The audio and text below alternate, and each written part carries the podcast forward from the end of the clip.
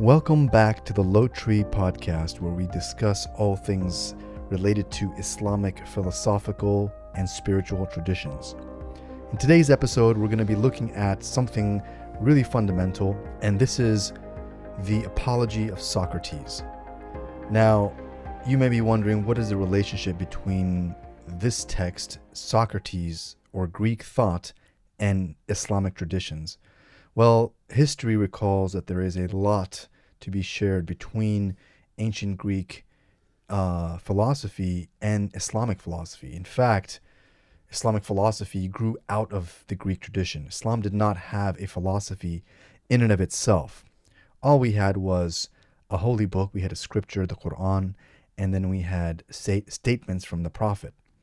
And then after the Prophet, the saints carried on that tradition, and different disciplines emerged out of a single text or a single religious text. So philosophy was later introduced, particularly through the translation movement, when many of the Greek works were translated into Arabic. That being the case, there is a profound influence of Greek thought into Islamic thought. And for that reason, we need to go back and look at the original works and see the wisdom in the Greek philosophical tradition. So today here with me, we have Mustafa Ali, philosophy buff, and we're going to have a nice discussion on this very critical text recorded by Socrates' student Plato. Mustafa, can you tell us a little bit about this text?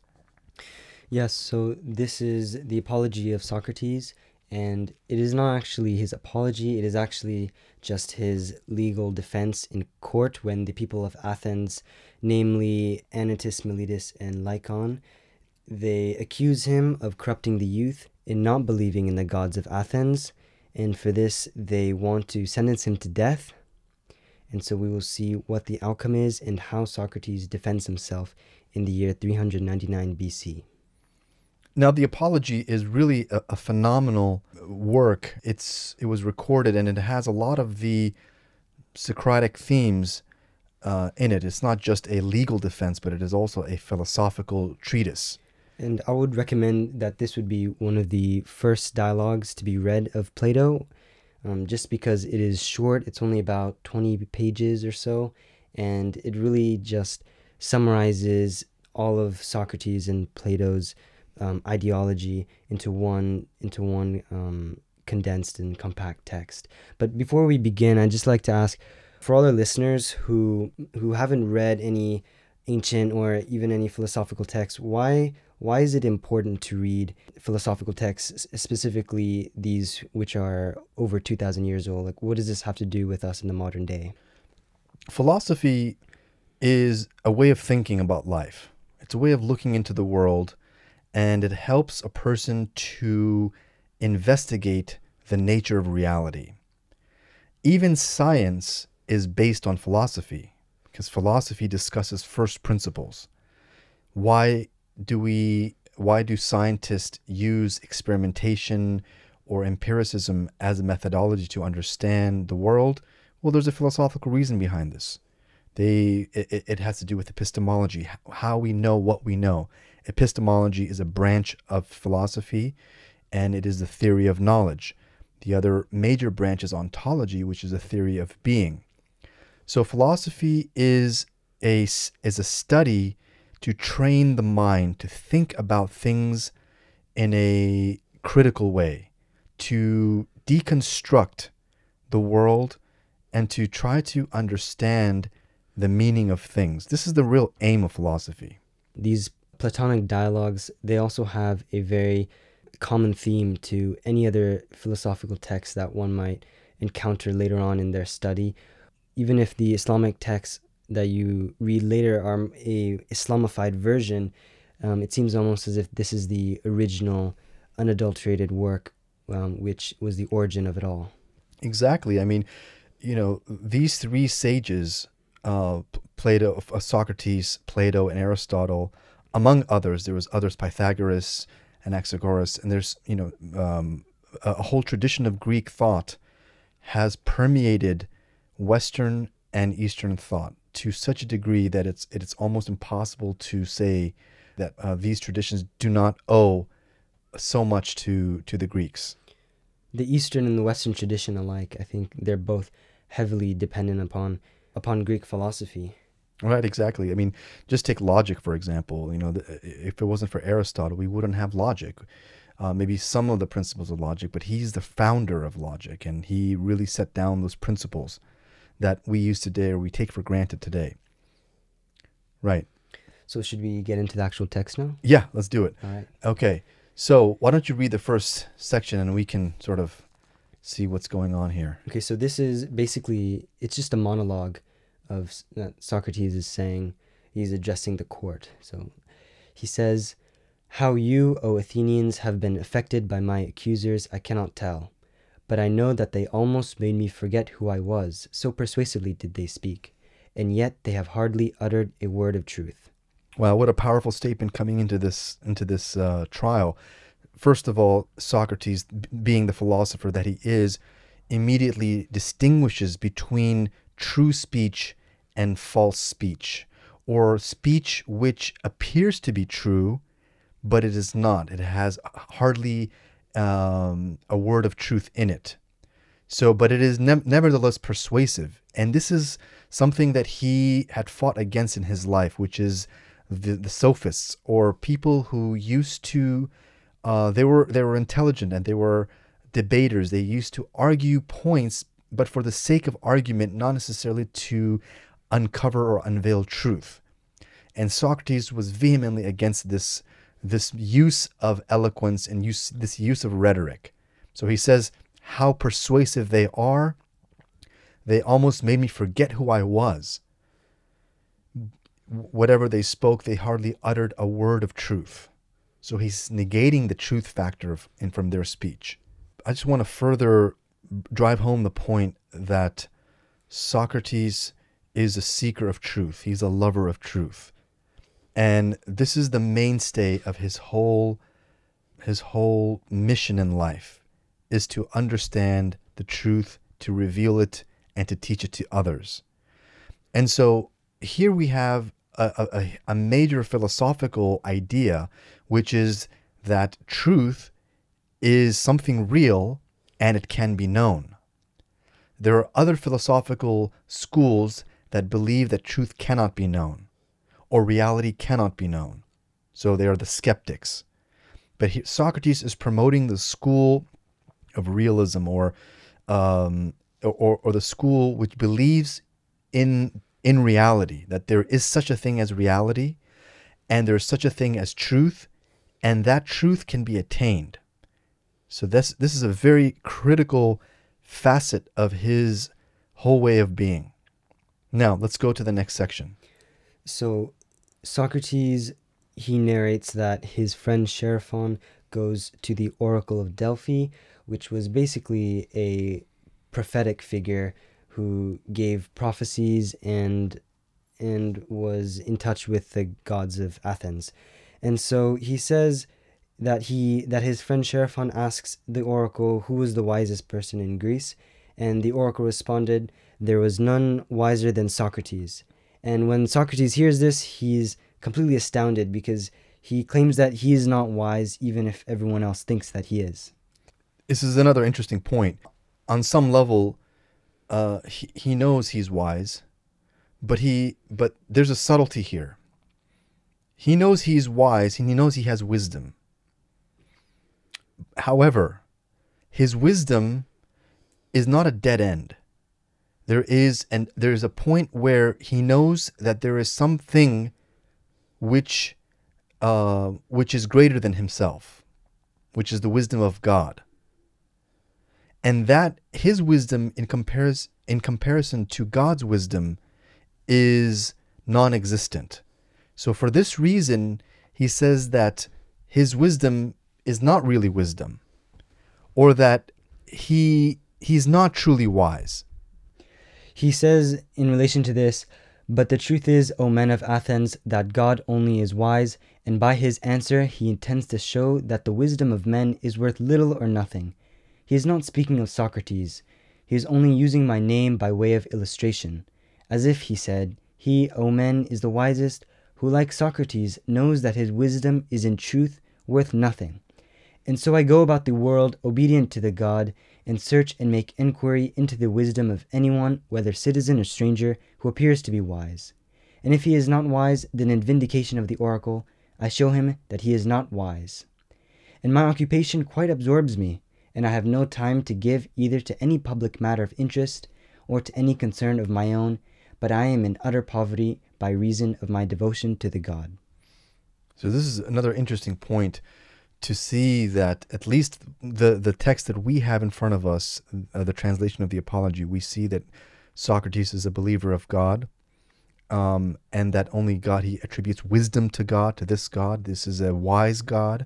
That's the second point. And the third point is that he believes that he has been given wisdom by God and been given a mission by God. And I think we'll see that later on in the text where... His mission, I think, is to... he goes around Athens inquiring about, is there anyone who is wiser than me? Just almost as if to test the oracle, to test this prophecy, to see, is it actually true? Am I the wisest? Because he's almost in disbelief. Well, there's that, and also the fact that, remember, Socrates is the ultimate deconstructionist.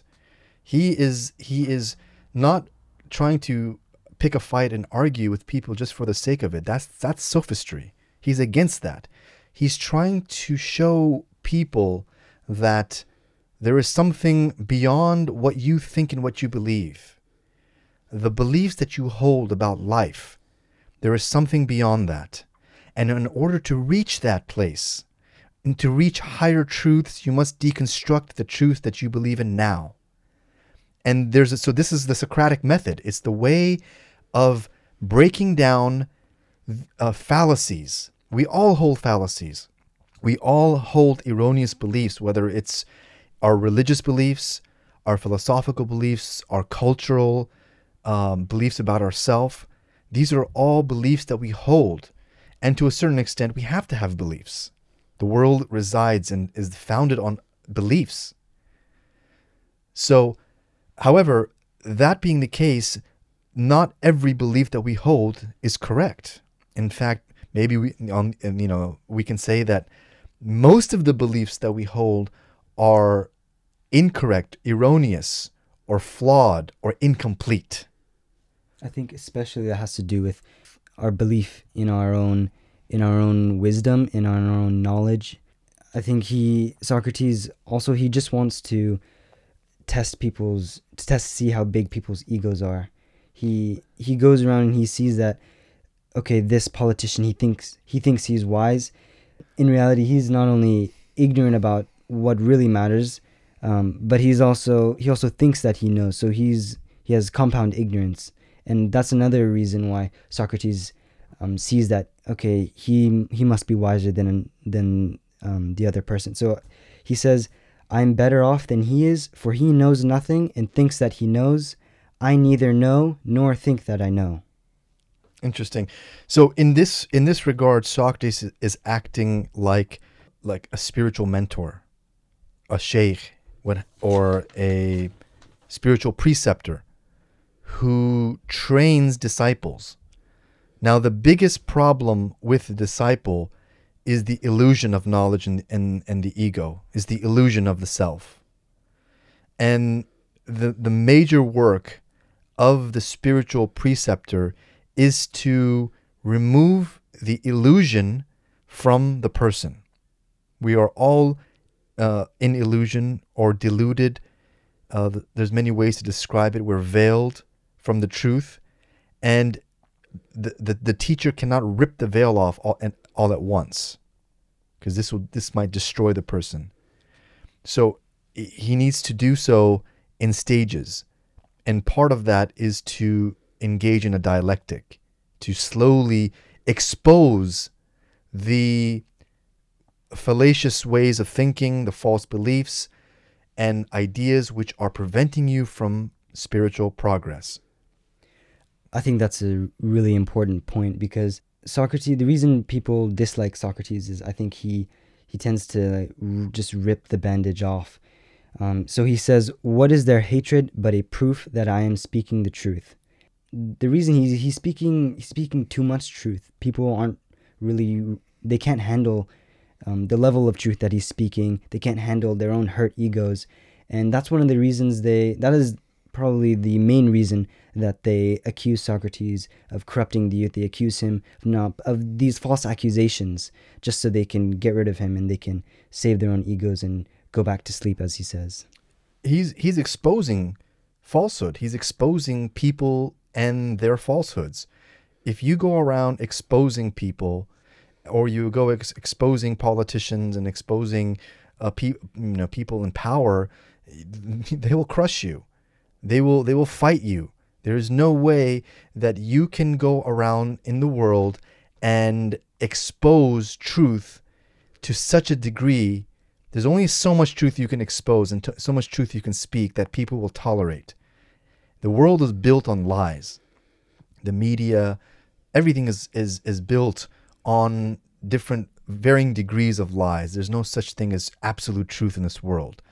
So the Gnostic or the philosopher comes, or a prophet, for example.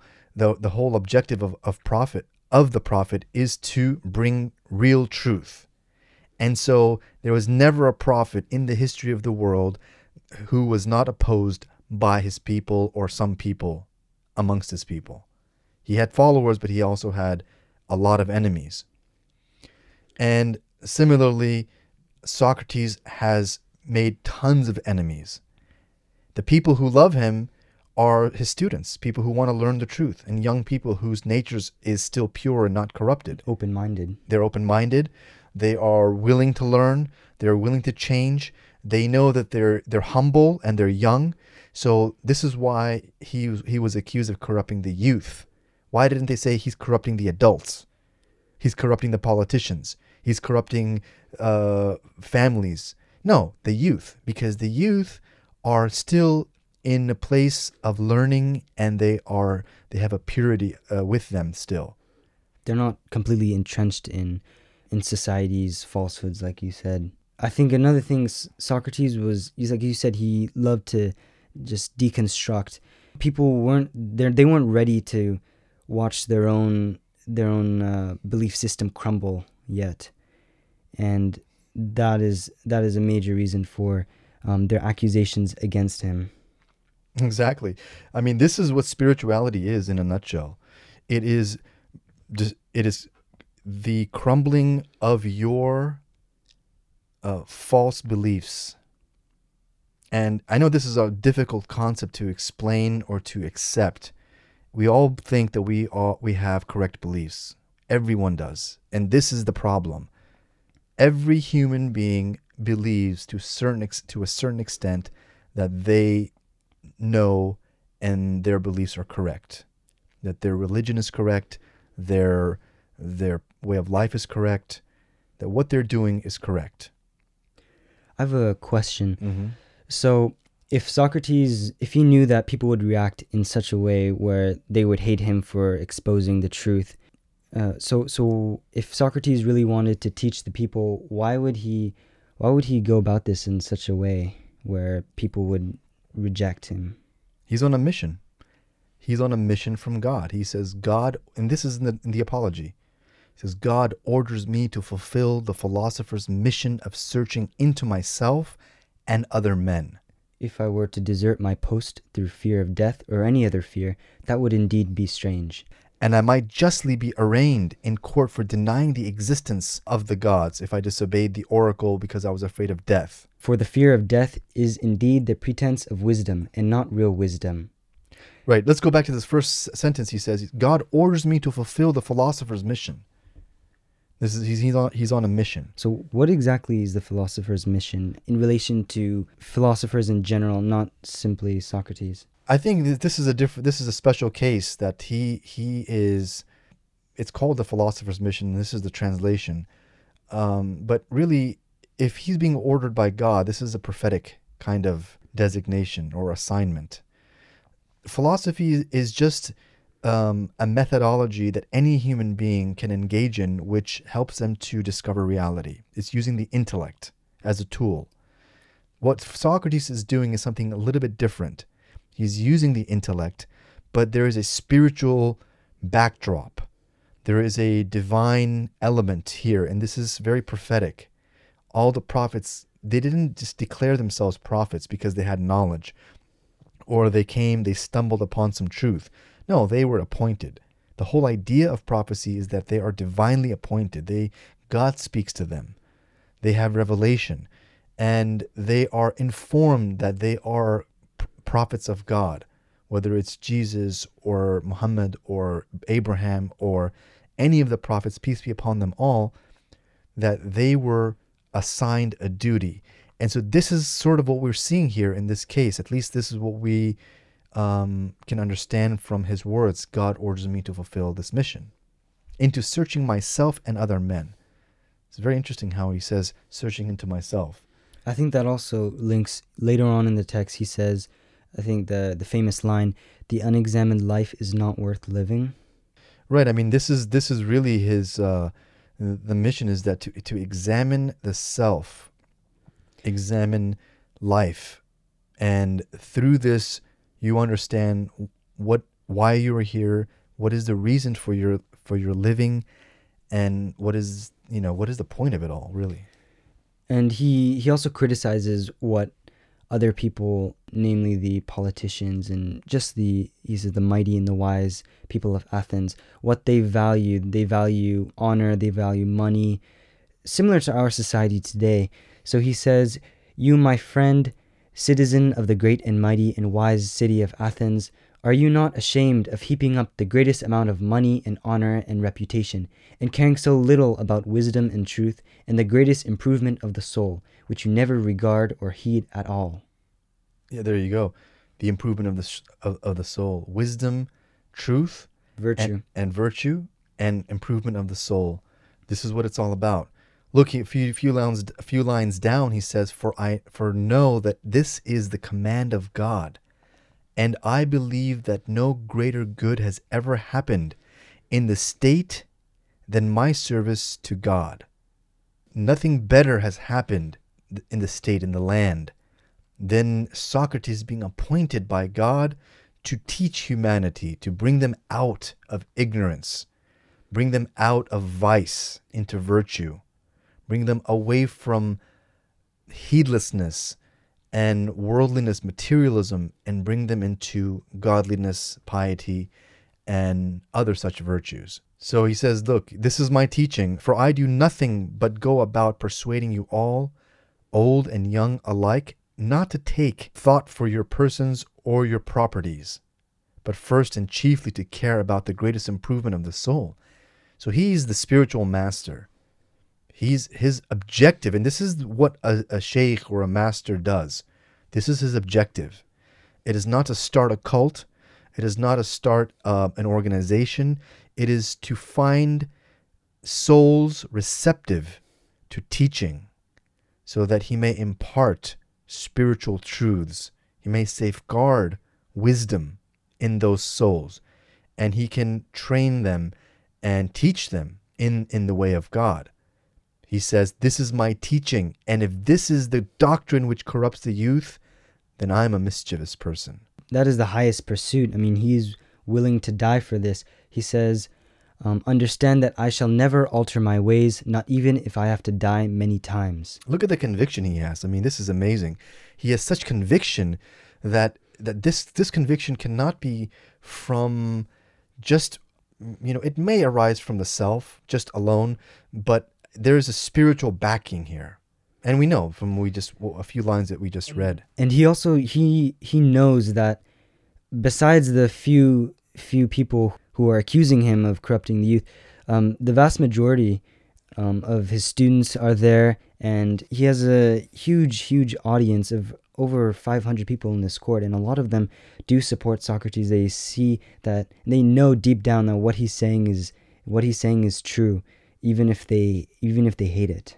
Exactly. And what was the vote? It was quite close. I think it's not exactly certain, but I think Diogenes, he accounted that 280 were against him versus 220 who were for him. That's still pretty. That's very close. That is very close. All things considered, And now look, at the very end, he says, I would have you know that if you kill such a one as me, you will injure yourselves more than you will injure me. Nothing will injure me. Imagine that. He is not, for a bad man is not permitted to injure a better than himself. Nothing can injure him. He will die a martyr. He was 70 when he, or something like that. He was in his 70s when he was taken to trial. So what is the point of taking a 70-year-old man to trial? You know, he says that, where does he say that? He says, if you gave me some more time, I would have gone anyways. They're just bringing injustice upon themselves by killing Socrates. He admits that himself. He knows that he doesn't have much longer to live. He's an old man at this point. Yeah, he says, and now, Athenians, I am not going to argue for my own sake, as you may think, but for yours, that you may not sin against God by condemning me, who am his gift to you. For if you kill me, you will not easily find a successor to me. That's some heavy words. He says, he's not concerned about life. He's lived his life, he's done his duty, his mission, and if he is killed, he dies a martyr. But the sin will be upon the people. The sin will be on the community that went against him, did not support him, and they killed a righteous man. Then they will be condemned for his murder. And you will not easily find a successor to me.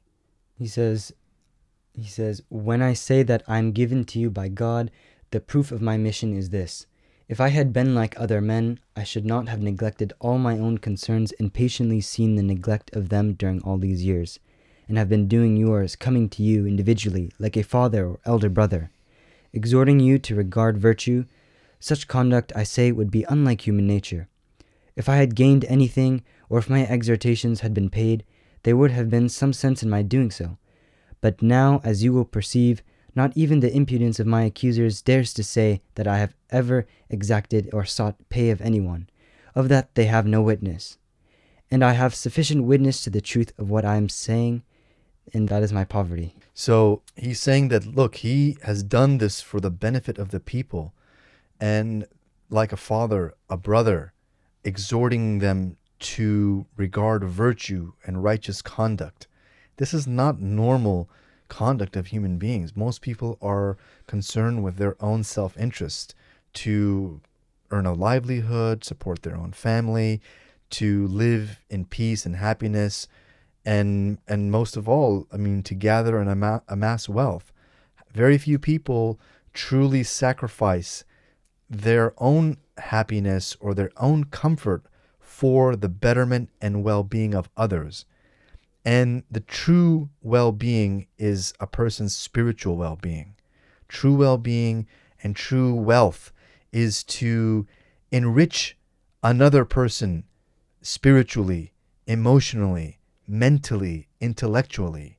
If you can give them wealth, but that wealth is only for this world. It's only transient.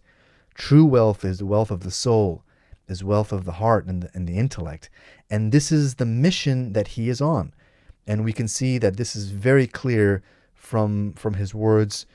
This concords with, you know, all religious traditions, the mission of, you know, Buddha or Jesus or the Prophet Muhammad or any of the prophetic figures in history, any of the sages.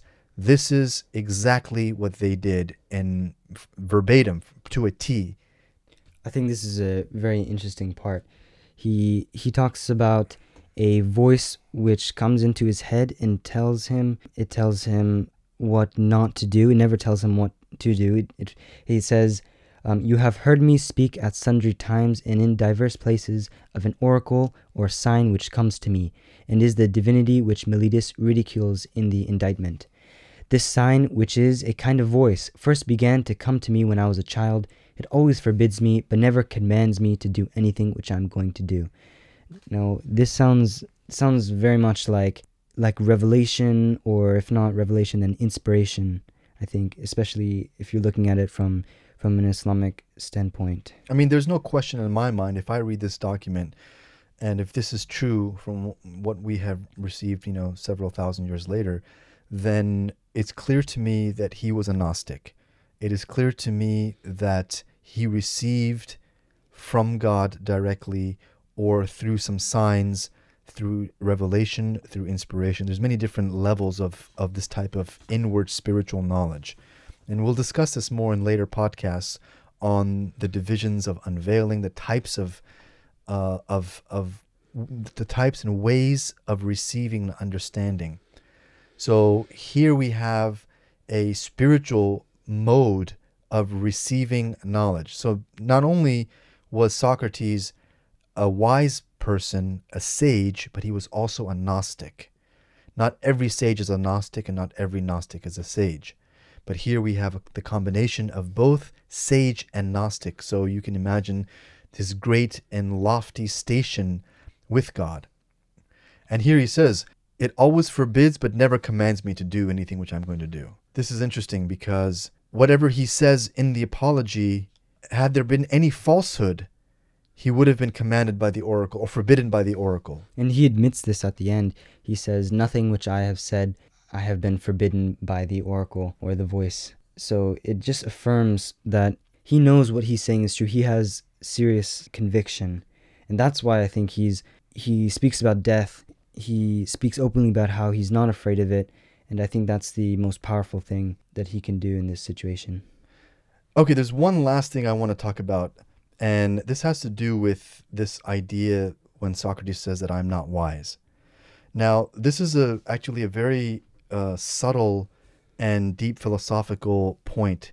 It's not only that, as we mentioned earlier, that Socrates believes that his wisdom is insignificant in comparison to God's wisdom, but what he's referring to here is a station of knowledge or the place of no knowledge.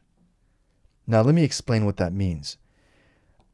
Now, knowledge and wisdom are two different things. Knowledge comes before wisdom. A person may have great knowledge, but they may not have wisdom. Wisdom is sort of the fruit of knowledge. It is a higher plane of understanding. Someone who's wise is more and has a greater scope and understanding of the world than someone who just has knowledge. And we'll look into wisdom more in greater detail. However, this particular statement or this particular perspective that he had, that he claims not to be wise. So when he says that he's not wise, so from one perspective, he's comparing this wisdom to the wisdom of God. But from another perspective, the wisdom that he's referring to when he says, I am not wise, it means that I'm not the type of knowledgeable person. I've transcended knowledge. I don't have that kind of knowledge that you have. I've gone beyond that. And when a thing reaches its end point, it returns back to its beginning. So in a sense, this is the sort of the circularity of existence. And it has to do with the fact that when a person, it's a realization when a person has reached the end point or the highest station of knowledge, he comes to realize he knows nothing. Similarly, a person who reaches the highest station of wisdom, he comes to realize that he has no wisdom because he's lost in the ocean of wisdom. He no longer sees his own self-existence, and he sees that he is just a conduit for being, for God, to impart God's wisdom. In other words, he says that I'm not wise, God is wise. I have nothing. I am not even a thing that should have existence. It is God that has sustained me and supported me in my whole existence. So my wisdom is really divine wisdom. In a way, it's saying that I don't have any wisdom. I have nothing.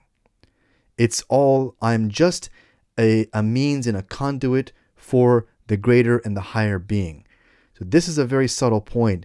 It's a very high station. It's not like you and I would say that, oh, I don't know, I don't have knowledge. It means it's non-being as opposed to annihilation. There's a difference between non-being and annihilation.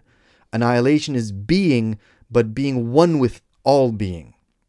So for example, if you take a drop of water and you drop it into the ocean, that drop of water becomes annihilated. It doesn't go into non-existence. It becomes annihilated in the rest of the ocean. It loses its own identity. Exactly. It loses its own identity and becomes one with the rest of the world, the rest of the universe. It's not like its own drop of water. It's just the ocean. So it's like Socrates is not claiming wisdom or any of his wisdom to be his own. He's claiming that his wisdom is God's wisdom, or that he has no wisdom because his wisdom is God's wisdom. Exactly. So there's a oneness, and this is a very subtle point that is maybe glossed over. We may think that he's just being humble, or that he's trying to evade this accusation or some other reason. But I think the mystics have talked about this and this particular perspective of Socrates transcending or being one with divine wisdom. I think we should just finish off the text. There's a couple poignant points that we could talk about. I think mainly it's just how he's ends up being sentenced to death, and he almost has no qualms about it at all. He reflects out loud whether is it a good thing? So he says, "Let us reflect in another way, and we shall see that there is a great reason to hope that death is good. For one of two things, either death is a state of nothingness and utter unconsciousness, or, as men say, there is a change and migration of the soul from this world to another. Now if you suppose that there is no consciousness, but a sleep like the sleep of him who is undisturbed even by dreams, death will be an unspeakable gain." So Socrates is embracing the idea of death. He's saying that this is a change and a migration of the soul, and at worst it is sleep, like the sleep of someone who's undisturbed. But we know that these are just musings. He is wholly embracing this idea of martyrdom, and he says, "I am not angry with my condemners or with my accusers. They have done me no harm, although they did not mean to do me any good, and for this I may gently blame them." This quote also has to do with our idea of martyrdom. He says they've done me no harm. They clearly have sentenced him to death, and he accepts this, and he almost rejoices in it. Perhaps he feels pride in knowing that I've done my duty, and even if they have rejected me, at least I've completed my mission in the best way that I could. This is one thing, and the other thing is also that the saintly person. So this is as far as if we can describe the personality of Socrates. He's saintly, not just wise or a philosopher or a Gnostic. This is saintliness, and what is the sign of that saintliness? It is to love your enemy. This is the saint who loves his enemy. He wishes his enemy, even his enemy, he wishes well.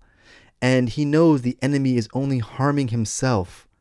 He knows that divine punishment will come down to the enemy, but because of the mercy that he himself feels for all of creation, including his enemy, he does not want his enemy to suffer on his account. So he endeavors to forgive his enemy. Because a saint is a powerful thing.